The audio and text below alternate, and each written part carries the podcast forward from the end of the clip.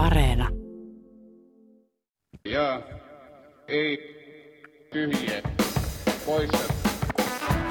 Helmiina Suhonen, Robert Sulman, Polli Seuri. Ja ei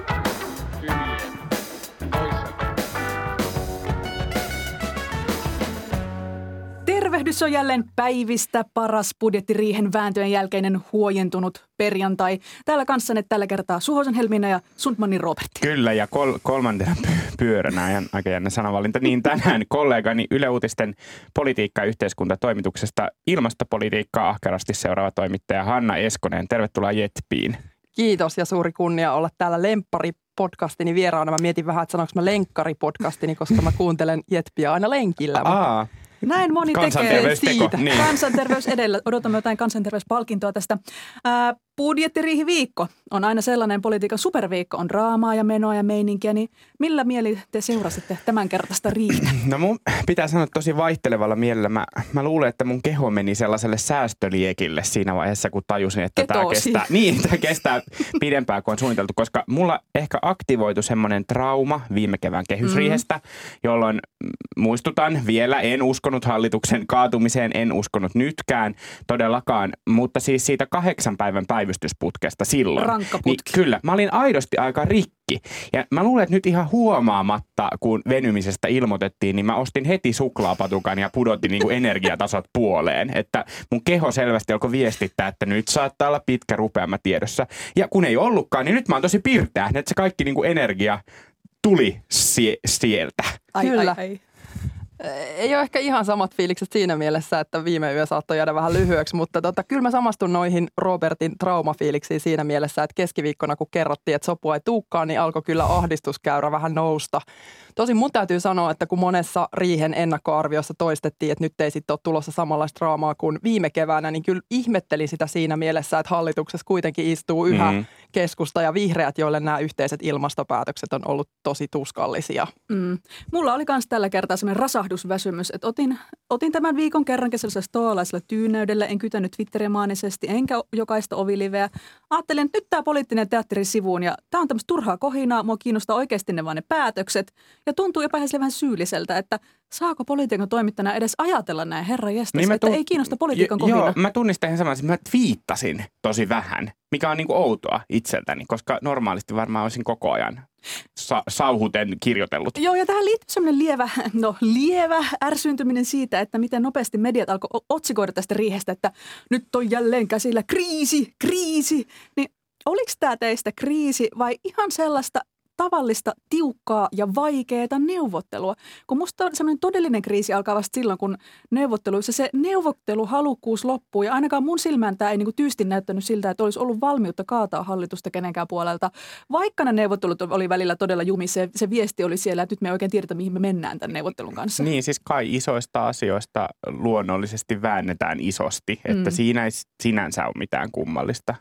Ja mediaotsikot toki on ymmärrettäviä. Kriisit ja riidat saa ihmiset kiinnostumaan tästä prosessista, toisin kuin että naputtelisi ehkä niitä juttuja niitä kansallisesta päästökaupasta ja kosteikkoviljelyn saloista. Mutta mä pohdin, että pitäisikö politiikan toimittajista kontekstoida paremmin sitä kaikkea kommentointia ja supinaa, mikä sieltä riihestä tulee, eikä vaan sitten siteraattaa niitä jutuissa suoraan. Et sieltähän voi nimettömästi jupistaa, että en jaksa enää ja tämä on, on ihan mahdotonta olla umpikujassa ja kohta laitetaan hanskat tiskiin. Se voi olla jonkun fiilis, mutta se ei ole vielä merkki siitä, että oikeasti on hallituskriisi. Kyllä mäkin muistaakseni kuulin tämmöisiä arvioita, tosin ehkä vasta jälkikäteen, että eilen torstaina aamulla oltiin vähän silleen, että jahans ei kyllä keksitä, miten tästä päästään eteenpäin. Tämä siis lähinnä keskustalaisten ajattelua mm. ja. Demaritkin oli miettinyt, että, että mitenköhän tässä, mutta sitten vihreille kävi lopulta tämä Marinin esittämä perälautakirjaus, josta, josta kohta, kohta enemmän ja siihen sitten vääntö loppui. Mä sanon tähän väliin, mitä Helmis sanoi äsken, että politiikan toimittajat menee usein siihen, että vaan raportoidaan niitä neuvottelujen etenemistä, mutta on samaa mieltä siitä, että pitäisi ehkä pysähtyä enemmän siihen, että mistä siellä väännetään ja mitä ne keinot tarkoittaa. Yksi tätä riiheä ja siitä kerrottuja tarinoita leimaava oli myös tämä vihreät vastaan keskusta kehystys, josta arvelin viime jaksossa, että sellaiseksi tämä julkisuudessa menee tämän riihen osalta ja niinhän se pitkälti menikin. Joo, taustakeskustelun perusteella tosiaan vihreiden ja keskustan välillä niin kuin se antipatiat kummassakin puolueessa kohdistui just tähän toiseen puolueeseen, mutta mit- entäs ne demarit? Millaisen roolin pääministeri otti? Oliko muun muassa neuvotteluiden jättäminen keskusta ja vihreiden harteille nerokas taktiikka vai vastuunpakoilua? Tästä manöveristä oikeasti oltu, niin kuin moni on ollut harmissaan tästä, että miksi Marin neuvotteluiden vetäjänä jätti muut tekemään tämän likaisen työn. Tämä on musta nyt se kiinnostava asia, koska mä nostaisin tätä puolta esiin. Ainakin keskustalaiset koki torstai-iltana jääneensä ikävästi yksin säätytalolle, mm. koska heidän mukaansa SDPn, keskustan ja RKPn linja oli yhteinen. Ja sitten taas vasemmistoliitto ja vihreät kävi torstai-aamupäivänä kummallisen somesodan siitä, että keille kaikille ilmasto onkaan tärkeä, koska vihreät oli ikään kuin jääneet sinne säätytalolle yksin, mutta sitten linjoissa vasemmistoliitto oli heidän kanssaan samaa mieltä. Ja vihreäthän toisinaan valittaa taustakeskustelussa sitä, että vasemmistoliitto aina tosi paikan tullen jättää ilmastoasioissa yksin, mutta siis tällä kertaa kerrottiin toista tarinaa, että tällä kertaa vasemmistoliitto oli samoilla linjoilla. Ja siksi vaikka Marin jätti kaksi pukarilaumaa säätytalolle keskiviikkona, että se oli selvästi tämmöinen ratkaisu häneltä tehdä just tällainen valinta, niin musta tämmöinen tarina, että yksi vastaan yksi ja muille ihan sama, niin se on väärä. Mm. Että tässä hallituksessa on viisi puoluetta, kaikkien, kaikkien linjalla on merkitystä tässä dynamiikassa, kaikesta kannattaa olla kiinnostunut median ja kansalaisten on, on niin kuin turha tavallaan kehystää sitä vaan siihen, että vihreät ja keskusta, vaikka, se, vaikka niin kuin heidät jätettiinkin sinne, vaikka heillä onkin erimielisyyksiä, vaikka se onkin niin kuin seksikästä. Niin tässä oli kaksi leiriä. Mm. No siis kyllä mun mielestä yksi suurimpia ja kiinnostavimpia kysymyksiä tässä riihessä oli nimenomaan se, mikä se demareiden ilmastoagenda mm. oikeastaan on ja millaista tahtoa ja kunnianhimoa sieltä puolueesta tiukan paikan tulla löytyy. Tämä kysymyshän nousi esiin jo kesällä, kun EUn ilmastolakia sorvattiin ja kävi ilmi, että pääministeri Marin oli kirjelmöinyt Brysseliin puolustaakseen suomalaista metsäteollisuutta ja mm. vastustaakseen metsien suojelua. Niin tästä Ville Niinistö silloin veti someen ram, rampagen. Ja silloin tätä samaa kysymystä kysyttiin ja nyt se mun mielestä kyllä pyöri ilmassa mm. vahvasti myös. Ja sitten kiinnitin myös tässä neuvottelujen syvimmässä kiistavaiheessa huomiota Marinin lausuntoon, jonka hän lausui siellä säätytalon portailla, että – hänen mielestään neuvottelut olivat kestäneet liian kauan suhteessa asian mittaluokkaan nähden. Ja se kyllä vähän särähti korvaan. Oishan sä voinut myös sanoa, että tässä päätetään nyt tärkeistä ja isoista asioista ja otetaan se aika, niin, mikä niin, tarvitaan. Niin, niin. Mm. Mä mietin kanssa tässä riihen kohdalla niin kun just minkälaisena ilmastojohtona just Sanna Marin tämän riihen jälkeen nähdään että moni nuori erityisesti on pitänyt Marinia sellaisena uuden sukupolven johtajana, jolle ilmastopäätökset on kohtalon kysymys. Ja nyt näyttää siltä, että demarit ei todellakaan ole se samanlainen ilmastopuolue kuin esimerkiksi vihreät, jos sellainen mielikuva joillakin on syntynyt, että tässä demarit, vasemmistoliitto ja vihreät olisi jotenkin tismalleen samalla punavihreällä viivalla ja söisivät toistensa kannatusta siksi, että ilmastoasiat on kaikkien agendalla jotenkin samalla tavalla. Ei no, ole. No niin, nyt kun päästiin kannatuksen syömiseen, niin pitää kysyä vihattu va, van, vanhan, koska on tosi vanha, niin horse race journalistin kysymys, että kukas tässä riihessä nyt sitten voitti? No aika voitti. En tiedä, mm. voiko sanoa ultimaattista voittajaa, koska tuntuu, että sopu saatiin lopulta siitä, että työllisyystoimissa ja ilmastotoimissa ne loput, eli ne toimet, joista sopu ei oikeasti saatu, niin ne siirretään jälleen tarkasteltavaksi keväälle, eli eteenpäin. Mutta joo, sitten jos mietitään voitteja, niin ehkä voi lukea pääministerin voitoksi, että rihi saatiin vedettyä läpi ja hallitus on edelleen pystyssä. Mä väitän, että tämä laihahko perälauta muuttui vihreille houkuttelevammaksi siinä vaiheessa, kun he teki riihen suurimman viestinnällisen voiton, koska torstaina otsikot nimittäin kuulu, että budjettiriihi muuttui ilmastoriiheksi. Ja tämä oli varmaan se, minkä vihreät halus nähdä, että esimerkiksi isot mediat alkoi puhua tästä ilmastoriihenä, ilmastopäätökset uutisoitiin niin kuin ensimmäisinä kun, kun tähän, tästä, sovu, tästä sovusta sitten uutinen tuli. Ja, ja niin kuin ensimmäistä kertaa musta kävi niin, että se ilmastosopu oli nimenomaan se kiinnostava asia. Muut päätökset jäi paljon sivummalle. Ja Maria Ohisalohan totesi säätytalolla keskiviikkona, että ei ilmasto ole mikään alaviite, kuten Annika Saarikko oli sanonut. Niin ilmasto kyllä musta näissä neuvotteluissa muuttui ei-alaviitteeksi hyvin konkreettiseksi. Ja mm. voi sitä pitää viestinnällisenä voittona vihreille ja osin vasemmistoliitollekin. Kyllä. Toi on totta, mitä sanoit, ja varmaan vihreät ehkä liidas jossain vaiheessa just nostamalla, että se ilmasto nousi sinne agendalle. Mm isosti, mutta kyllä mä sanoisin, että tämä varsinaisen kilpajuoksun voittaja oli kyllä keskusta. Että jos nyt vertaa sitä neuvottelujen pohjana mm. ollutta paperia, jossa oli vino-pino esityksiä ja sitten ulos tullutta esitystä, niin kyllä sieltä on melkein kaikki ne vihreille tärkeät keinot pyyhitty pois. Vihreät ajoi sinne kovia päästövähennyskeinoja, Mm, mm, joiden mm. vaikuttavuutta voidaan myös mitata. Ja siellä oli kaiken näköistä lämmityspolttoaineiden veronkiritystä ja liikenteen kansallista päästökauppaa, rehuveroa, vaikka mitä. Ja nyt näiden tilalla oli tukia ja kannusteita ja erilaisia selvityksiä. Varmasti juuri pitkälti niin kuin keskusta halusi. Mutta tämä on mahtava tämmöinen konsensus, että niin kuin mistä näkökulmasta tahansa tarkastellaan, niin kuka tahansa voi olla voittaja, niin tämä sopii tämmöiseen yleläiseen ohjelmaan tosi hyvin. Kaikki voitti jotain. Nyt oltiin tasapainossa niin, kyllä. kerrankin.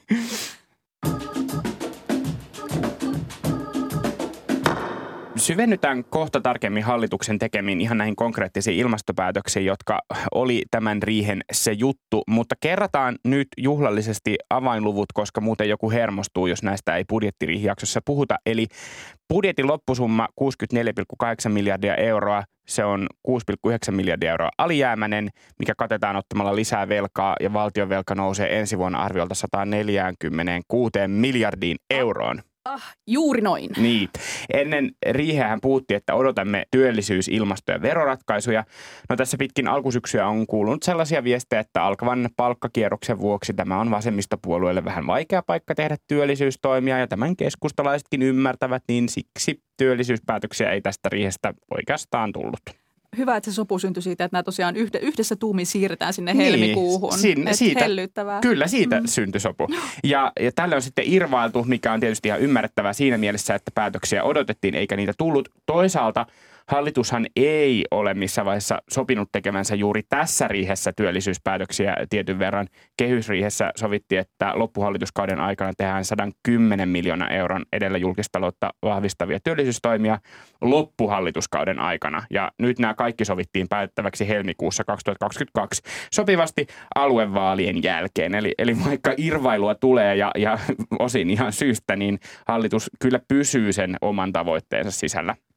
No lisäksi siellä oli tämmöinen verokokonaisuus. Siellä on äh, kaikenlaisia veropohjaa tiivistäviä, laajentavia toimia. Äh, uusina asioina kaivosvero, ehkä sekin muuten vihreille jonkinlainen sulka, hattuun mukava asia. Mä luulen, että se oli näin. Ja Joo, keskustalle joo. aika semmoinen viestinnällinen niin kuin voitto tässä mielessä, että tämähän oli niille tosi ikävä asia. Mutta ei, ei, ei siellä ole niin kuin nostettu. Tätä ehkä tämä on vihreiden niin kuin taas, että he, he voisivat nostaa tätä kaivosveroa, että tämä oli muuten ikävä asia keskustalle, että tämä niin, saatiin tänne. totta. Joo, ja sitten siellä oli myös tämä henkilöiden arvonnousuvero, jo, jolla kertyneen omaisuuden myyntivoitot verotetaan Suomessa myös silloin, kun omaisuus luovutetaan ulkomailla asuessa, eli niin kutsuttu exit tax, ja tästähän, tästähän on ollut paljon kaikenlaista keskustelua. Ja sitten vielä nostan kaksi tämmöistä talouskiistaa, oli poliisin rahat ja tieteen rahat. No poliisin määrärahat turvattiin ensi vuodelle, samoin tieteenkin, mutta näissähän pitää muistaa se, että tieteen osalta esimerkiksi eihän se kehysleikkaus poistunut. Mm. Nämä budjetit tehdään aina sen sovitun kehyksen sisällä ja tämä nyt tehty turvausratkaisu koskee vain ensi vuotta. Että ehkä mä olin oikeassa, kun mä arvelin, että nämä rahat löytyy niin kuin osittain, koska tästähän pitää sitten ensi vuonna vääntää uudelleen, jos ja halutaan turvata niin kuin jatkossakin. Saamme taas kuulla tiedevääntöä Kyllä. ensi vuonna. No mutta oliko se siinä? Se oli siinä. Nyt Yes. puhutaan niistä kuuluista ilmastotoimista. Mitä Hanna hallituksen piti siis tässä riihessä alun alkaen ylipäänsä päättää? No siis tässä riihessä piti siis vaatimattomasti viimeistellä hallituksen hiilineutraalisuustavoitteen täyttyminen. No niin. Eli se, että Suomi on hiilineutraali vuonna ko- 2035, niin vaatii sitä, että niitä ilmastopäästöjä ei synny yhtään enempää kuin mitä ne nielut elimetsät imee. Ja kaikesta huolimatta hallitus, tämä hallitus ja ehkä vähän edellinenkin hallitus on matkan varrella onnistunut tekemään sen verran ilmastopäätöksiä, että nyt oli jäljellä 11 miljoonaa tonnia hiilidioksidia. Ja se on näkökulmasta riippuen vain tai jopa viidesosa kaikista Suomen päästöistä. Itse ajattelen, että se oli ehkä lopulta aika pieni määrä siihen nähden, mi- mikä se työsarka on Mm. alun perin ollut. No niiden vähentämisestä nyt on ollut siis kyse ja neuvotteluja aikana viljeltiin tiuhaan tuota sanahirviötä, jonka mäkin aion nyt sanoa, eli Se taakanjakosektori. on ihana sana. Se tarkoittaa käytännössä liikennettä ja maataloutta ja niiden päästöistä nyt sitten riideltiin. Niistähän väännettiin ja viime viikolla alkoi kiertää tällaista huhua erityisesti keskustan ja SDPn suunnalta, että eipä kuulkaa mitään mitään. On jo 11 miljoonaa hiilidioksiditonni ekvivalenttia vai miten sitä sanotaan, niin ne on jo kasassa, että ei tässä tarvii mitään vääntöä. Niin mistä tällainen viesti sieltä tuli? Mikä, mistä siinä oli kyse? No joo, siitä se, ehkä se poliittinen peli oikeastaan alkoi näistä lausunnoista, että demariministeri Timo Harakka taisi avata tämän pelin kertomalla jo päiviä ennen varsinaisten neuvottelujen alkua, että kaikki vaadittavat megatonnien kymmenyksetkin olisi kurottu umpeen. Ja hän silloin väläytti, että ratkaisu olisi löytynyt siitä, että karjan lannasta tehtäisiin nykyistä enemmän biokaasua. Biotalous. Kyllä, Ai, että se tuli sieltä. Nyt se Yes. tuli jo demareiltakin. Niin, no niin, no niin okei, joo. No Harakan laskelmat osoittautui sitten myöhemmin pikkasen yliampuviksi, mutta tuolloin aluksi tosiaan demarit ja keskusta halusi selvästi tuoda julkisuuteen viestiä, että tämä päästökuilu olisi jo valmiiksi taputeltu. Ja vihreissä taas ei oltu ihan niin optimistisia. Mutta jos näin on, että toimet oli jo tuolloin kasassa, niin mistä, mistä tässä nyt sitten niinku väännettiin? No oikeastaan sen koko kiistan ytimessä ihan alusta loppuun oli se, minkälaiset ilmastotoimet on uskottavia. Ja erityisesti vihreille tämä uskottavuusasia oli tärkeä. Niin, että tarkoittaako tämä sitä, että tavallaan just vaikka tämmöiset toimet, että tehdään karjanlaasusta enemmän, karjan, karjan, tehdään kar, karjan lannasta enemmän biokaasua, nyt menee sanat sekaisin, niin että käytännössä onko se aidosti, voidaanko todentaa, että sillä aidosti saadaan niitä päästöjä vähe- vähennettyä? Näin, tai sitten vihreäthän ajo tällaisia kovia keinoja päästöjen vähentämiseen, eli se tarkoittaa käytännössä siis fossiilisten polttoaineiden hinnan nostamista Mm, mm, mm. verojen tai vaikkapa tämän kiistelyn päästökaupan avulla. Ja tästähän tutkijatkin on melko yksimielisiä, että juuri nämä tämmöiset hintakeinot on tehokkaita ja aika varmojakin päästöjen vähentäjiä. No keskusta ja demarit ei sitten kuitenkaan näin kovia keinoja halunnut vaikka sellaisia on ministeriöiden omat asiantuntijaryhmätkin esittänyt, niin erityisesti keskustan linja oli mun mielestä saada sille tällaisia pehmeitä keinoja, Mm. eli käytännössä tukia, kannusteita, selvityksiä. Ja tästä se koko vääntö sitten käytiin, että mikä on ilmastotoimia, mikä on tarpeeksi hyvä keino. Tämä on muuten tosi hauska, koska tota, mä huomasin, että jos miettii sitä kevään kehysriihtä, niin tässä niin kuin, ö, näyttelijät olivat vaihtuneet, mutta repliikit oli samoja. Et silloinhan Saarikko vaati uskottavuutta, että ei kyse Mm. ole mistään yksittäisestä asiasta, vaan siitä, että tämä talous- ja työllisyyslinja on uskottava. Nyt sitten taas vihreät vaati, että ilmastolinja on uskottava. Ja silloin kovia toimia vaati keskusta, nyt kovia toimia vaati vihreät. Ja sitten se on hauska tässä, että sitten tavallaan niin kuin, sitten ne muut on aina vähän silleen, no, että kuka ne nyt on. Että silloin oli hirveän tärkeää keskustella se, että VMn pitää todentaa Mm. nämä työllisyystoimet. Ja nyt oli vihreät, että nämä pitää olla todennettavia asioita. Ja sitten muut on näiden kanssa vähän silleen ambivalentteja. No, Kyllä. esimerkiksi demarit, että no, työllisyystoimet, ilmastotoimet, että meillä on ihan tämmöisiä hyviä laskelmia täällä. Niin musta on tosi niin kuin hauska asia, että nämä on niin samankaltaisia. Toi kuitenkin. on hyvä analogia, kyllä. Kyllä. Soitetaan tässä vaiheessa Sitran asiantuntija Tuuli Hietaniemelle ja kysytään, että kuinka uskottava tuo ratkaisu lopulta on. Tuuli, miltä hallituksen riihen tuoreet ilmastopäätökset näyttää asiantuntijan silmään, että kuinka riittäviä ja uskottavia ne on verrattuna hallituksen tavoitteisiin? Ehkä näitä niin kuin pontevia päätöksiä, varsinkin nyt tuolla sitten mainitsitte tämän taakanjakosektorisana-hirviön, eli siellä liikenteen ja maatalouden kuuluu sinne vähän muutakin jätteet ja erillislämmitys ja näin päin, mutta, mutta siellä olisi, olisi kyllä mielellään nähty sitten näitä kustannustehokkaita toimia, joita on jo pitkään perään kuulutettu. Että kyllä se niin kuin hintaohjaus siellä liikenteen puolella on, on todettu sen verran tehokkaaksi, että, että se kyllä sieltä jäi sitten uupumaan, että se on valitettavaa. No sieltä uupuu tämä, mutta mikä oli semmoinen merkittävä toimi, mitä tässä paketissa nyt olisi tarjolla? semmoisia niin kuin hyviä askeleita niin kuin oikeaan suuntaan.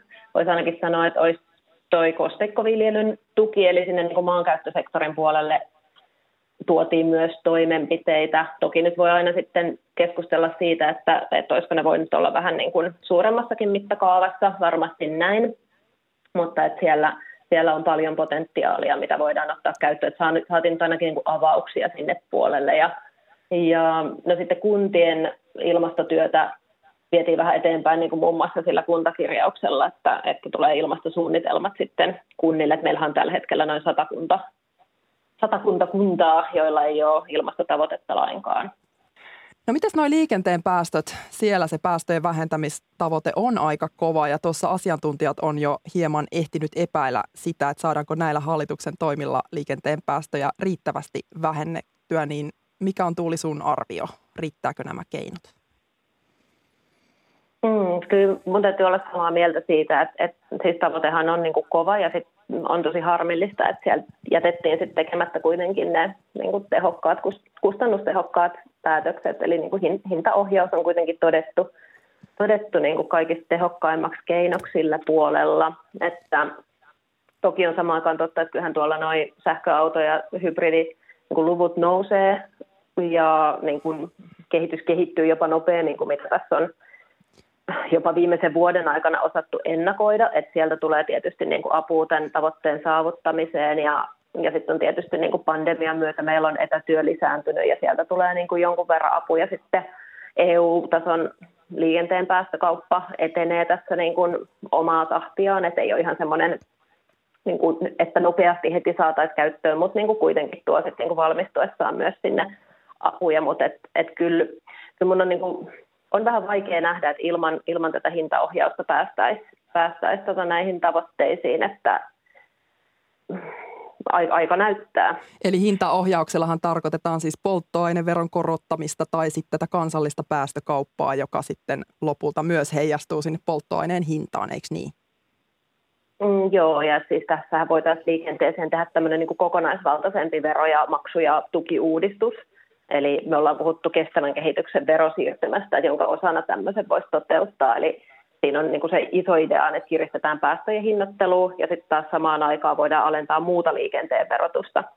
Ja vaikka sitten jopa, jos halutaan, niin tuloveroa sillä, että tuetaan sitten ostovoimaa. Et siinä voidaan myös kohdentaa lisätukia vaikka syrjäseutujen pienitulosille, jos tuntuu, että tulee tätä kohtuutonta haittaa. Mutta et, et tämmöisen niin kuin suuremman uudistuksen toteuttamisella, niin kuin, että voitaisiin sitten kiristää sitä päästöjen verotusta, mutta sitten laskee muita maksuja sieltä, jolloin sitten tämä niin kokonaisvaikutus jäisi kohtuulliseksi. Minä haluan puhua vielä sanasen biotaloudesta. Erityisesti siis keskusta, esimerkiksi ympäristövaliokunnan puheenjohtaja Juha Sipilän suulla sanoi tiistaina A-studiossa, ja, ja muutenkin on julkisuudessa puhuttu tässä paljon biokaasusta, että siinä olisi yksi ratkaistu ilmastonmuutoksen torjunnassa. Niin miten järkevää esim. liikenteessä on satsata tällä hetkellä biokaasuautoihin?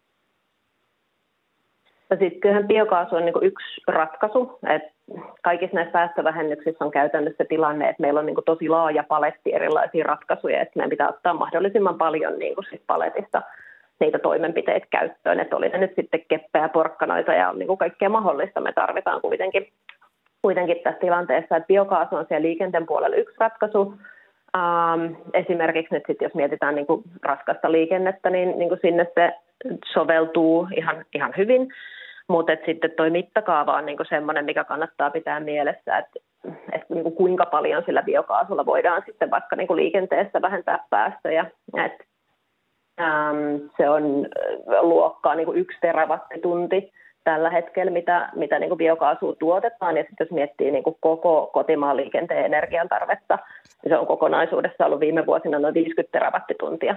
Että tämä ehkä antaa sellaista niin mittakaavaa, että vaikka toki niin tuotantoa saadaan tässä kasvatettua, ää, ala on itse arvioinut, että 2030 oltaisiin jossain 4-7 terawattitunnista, niin se on kuitenkin niin yksi ratkaisu sinne.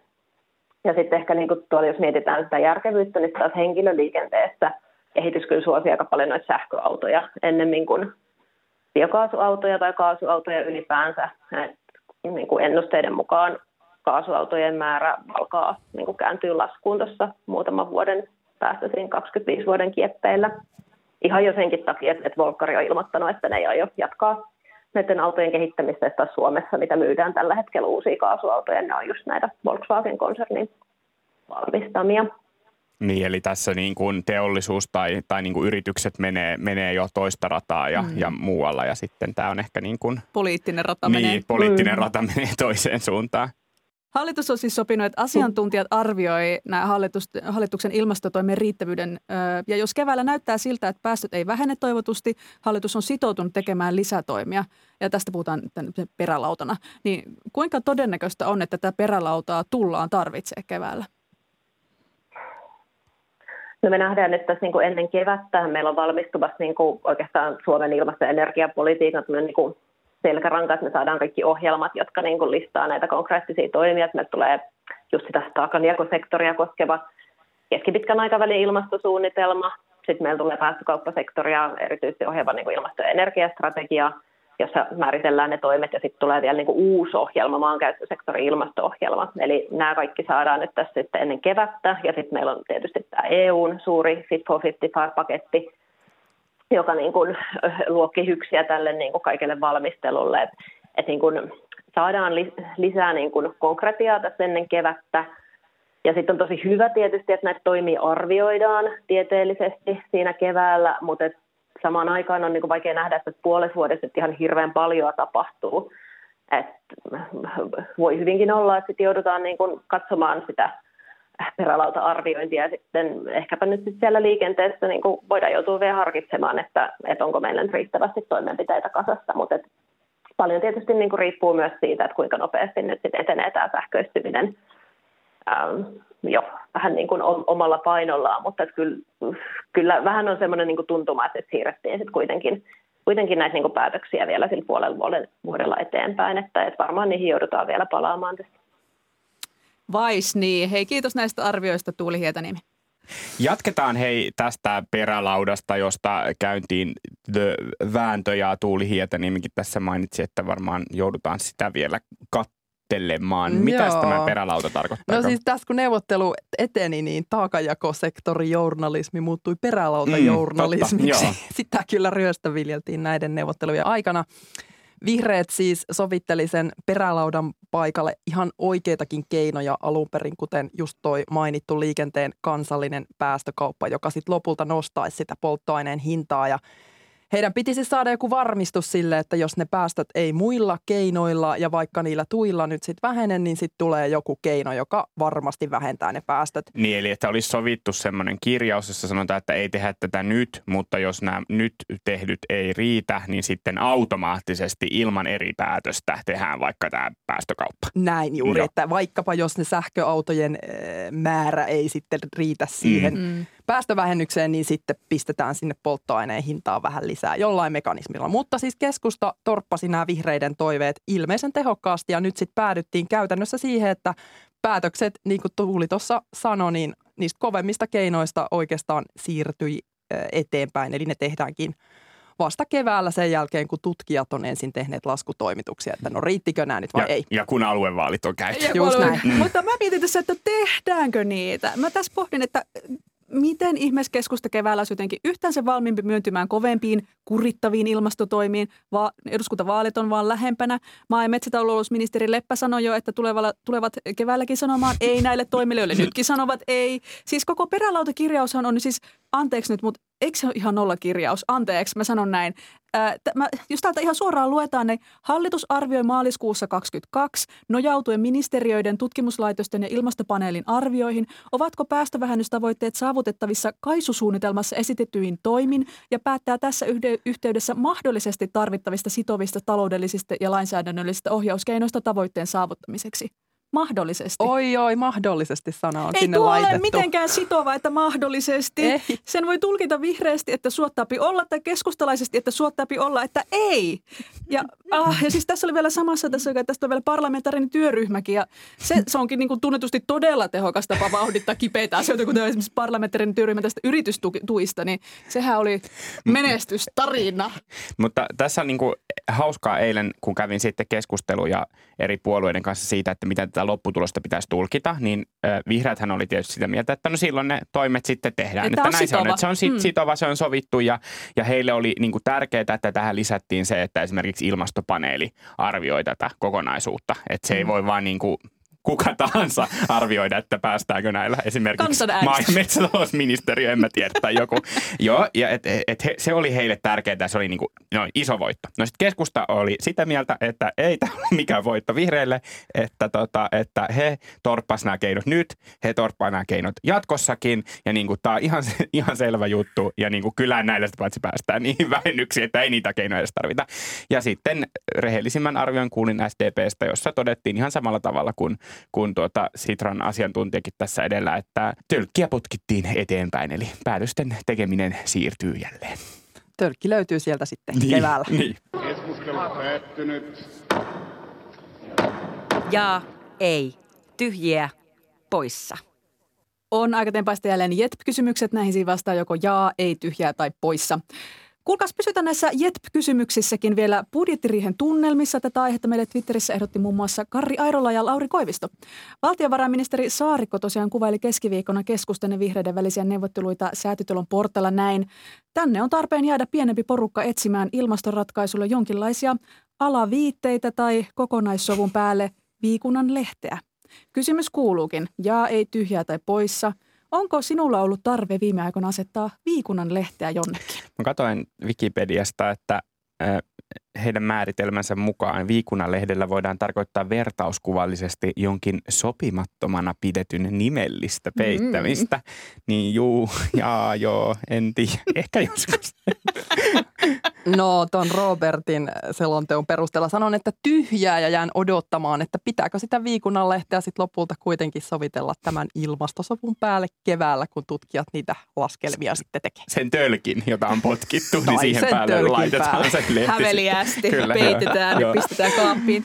Minä vastaan, että jaa, olen nukkunut niin huonosti tämän viikon, että en vain nimellisesti, vaan ihan aidosti haluaisin peittää parilla rapsakalla viikunnalehdellä nämä silmäpussini ja ehkä vielä pakastetut viikun viikunanlehdet, sillä sehän on ikiaikainen kauneuskikka, että pakastaa esimerkiksi lusikoita ja käyttää niitä turvonneille silmille. Mm, niin. Jo muinaiset roomalaiset pakasti viikunanlehtiä ja laittoi ne silmille, kun oli Rooman senaatissa budjettiri. No niin, mitä se oli? Tämän hallituksen tunnelmia usein sanottava oikeusministeri, RKPn puheenjohtaja Anna-Maja Henriksson. Mm-hmm. Hänhän, muistatteko silloin, kun hallitus aloitti, niin puhuu viisikosta, joka kirjoissaan aina välillä joutuu vaikeuksiin, mutta sitten pelastuu. Niin se on, se on tavallaan hauska hauska, että olen muistanut tämän usein tämän hallituskauden aikana, niin eilen budjettirihen tiedotustilaisuudessa hän siteerasi Abbaa, tarkemmin ruotsalaisen popkvartetin uuden tulemisen biisiä I Still Have Faith in You. Ja tämä oli hänen tunnelmansa ää, ää, tota, hallituksesta budjettirihen jälkeen, niin jaa tyhjätä poissa. Kun usko meinaa loppua teillä, niin pistättekö Abban soimaan? Kommentoi tuohon, että tuo oli varmaan ainoa, mistä Henriksson jäi mieleen näiden neuvottelujen osalta, mutta tähän vastaan, että ei, mulla käy usein niin, että kyllä toivo alkaa hiipua, kun Abba soi. Aika paha. Mun on muuten pakko sanoa vielä Henrikssonista tähän väliin, että joo, ja siitä 363 muutakin päivää kyllä. tehdä ilmastotoimia. Eli hän on tämmöinen sutkauttelija. Hänellä on oikeastaan aika hyviä sutkautuksia. En ota niinku sisältöön kantaa, Tämä mutta on niinku ihan sutkauttelija totta. on. Joo. Kyllä. No kyllä. Siis mäkin sanoin, että ei. Toivottomiin hetkiin Abba ei sovi. Lannistun vaan lisää, kun alan ajatella kaikkia niitä ruotsalaisia onnistumisia, kuten Abba tai Ikea ja niin edelleen. Mutta panen Abban kyllä soimaan esimerkiksi karaoke-taksissa, mm. pikkujouluissa, muissa tilaisuuksissa, missä kaivataan pientä tunnelman nostatusta yhteislaula. Super Trooper, beams are gonna blind me. Joo, se on kyllä, siinä on semmoista tunnelman nostatusta, mutta mä silti vastaan, että ei, en mä, en mä kyllä laita. Ai Jos mä niinku itselleni kaipaan pick me upia, niin en laita. Mm. No, tällä viikolla myös turveala halusi tempaista näin riihen alle ja kantoi 2000 litraa turvetta ämpäreissä eduskuntatalon portaille. Tällä tavalla turveyrittäjät vaativat muun muassa huomioimaan alan ahdingon ja turvetta luokiteltavaksi uusiutuvaksi energiaksi. Alan yrittäjän mukaan kevään rekkamarssilla ei ollut toivottua vaikutusta, joten nyt piti ottaa seuraavat keinot käyttöön. Eli jaa ei tyhjää tai poissa, Veisitkö sinä eduskuntatalon portaille 2000 litraa turvetta huomion saamiseksi? Jännä muuten tuo järjestys, että ensin rekkamarssi, sitten ämpärit. Kun mä mm. ajattelisin, että toinen näistä on kyllä järeämpi ja se ei ole nämä ämpärit. Mutta, Turve on järeäkin. M- Millä no, ne ämpärit vietiin? Vietiinkö ne no kuitenkin ehkä, Niin, niin, se on hyvä kysymys. Mutta mä, mä vastaan mm, po, pois. Pois. pois. No mä vastaan ei, koska siinä kestäisi kyllä ihan liian kauan, että nuo ämpärit uusiutuisivat uudelleen täyteen. Jos mä oon käsittänyt oikein, niin Suomessa käytettävä turve ymmärtääkseni on jopa pari tuhatta vuotta vanhaa. Niin, että aika pitkään saisi siinä Pikkasen se uusiu, kestää uusiutua. Joo. Sissus, joo, pitäisi tätä uusiutuvampaa. Mä mietin, että tässä on kaksi vaihtoehtoa, että joko yrittää hyvällä tai pahalla. Mm. Että 200 ämpäriä irtokarkkeja olisi sellainen, että tasan kaikki olisi paikalla hakemassa oman ämpärinsä ja saisin propagandani perille. Se on muuten totta. Kyllä. Siis miksi sä et ole lobbaaja? No niinpä, voi kohta tämä ehkä olla. niin. Mutta sitten mä oon asunut Ranskassa puoli vuotta aikoinaan ja siellähän mielenosoittaminen, lakkoilu ja kaikenlainen systeemin vastustaminen on ihan siis oma taiteenlajinsa. Niin mä ehkä ottaisin mallia sieltä, että maatalousyrittäjät kun suuttu jostain, niin yöaikana aina kaupunkikadulla ilmestyy vaan ihan valtavasti paska, siis lantaa. Niin jos nyt olisin tosi vihainen, siis tosi vihainen, niin ehkä sitten ämpärilliset sitä, Mutta tota, toisaalta hetkinen, että onko, suunnitelko tässä jotain rikosta? Todennäköisesti. Onko tämä huono idea? Joo, on. Unohtakaa, unohtakaa. Ehkä siellä on jotkut autotkin joskus saattanut aamulla palaa, kun ranskalaiset ostanut mieltä. Antaa olla. Ei, ei, ei Ei vallankumousta. mennä sinne. Ei mennä sinne. Pysytään niissä irtokarkeissa. Kiitos, että kuuntelit Jetpin. Mitä mieltä olit? Laita palautetta, vaikka Twitteristä tai Instassa. Tunnistan tietysti Jetp. Myös sähköposti löytää perille jetp at yle.fi. Ja hei, jos kuuntelet Jetpiä Yle Areenasta, niin muistapa klikata sovelluksesta ilmoitukset päälle ja sillä tavalla saat ilmoituksen puhelimeesi aina kun uusi jakso on ulkona perjantaisin. Ja jos taas kuuntelet meitä vaikkapa jollain muulla sovelluksella, niin kirjoittele sinne arvio ja laita jotain tähtiä, niin sitten muutkin löytää Jetpin. Tätä jaksoa oli tekemässä minä, Helme Suonen ja kollega Robert Sundman. Ja studiossa kanssamme oli niin ikään yleläinen kollega ilmastopolitiikkaa seuraava Hanna Eskonen. Kiitos kun olit. Kiitos teille. Äänitarkkailijana oli Laura Koso, äänisuunnittelijana Joonatan Kotina. Ensi viikkoon, moi moi! Moi moi!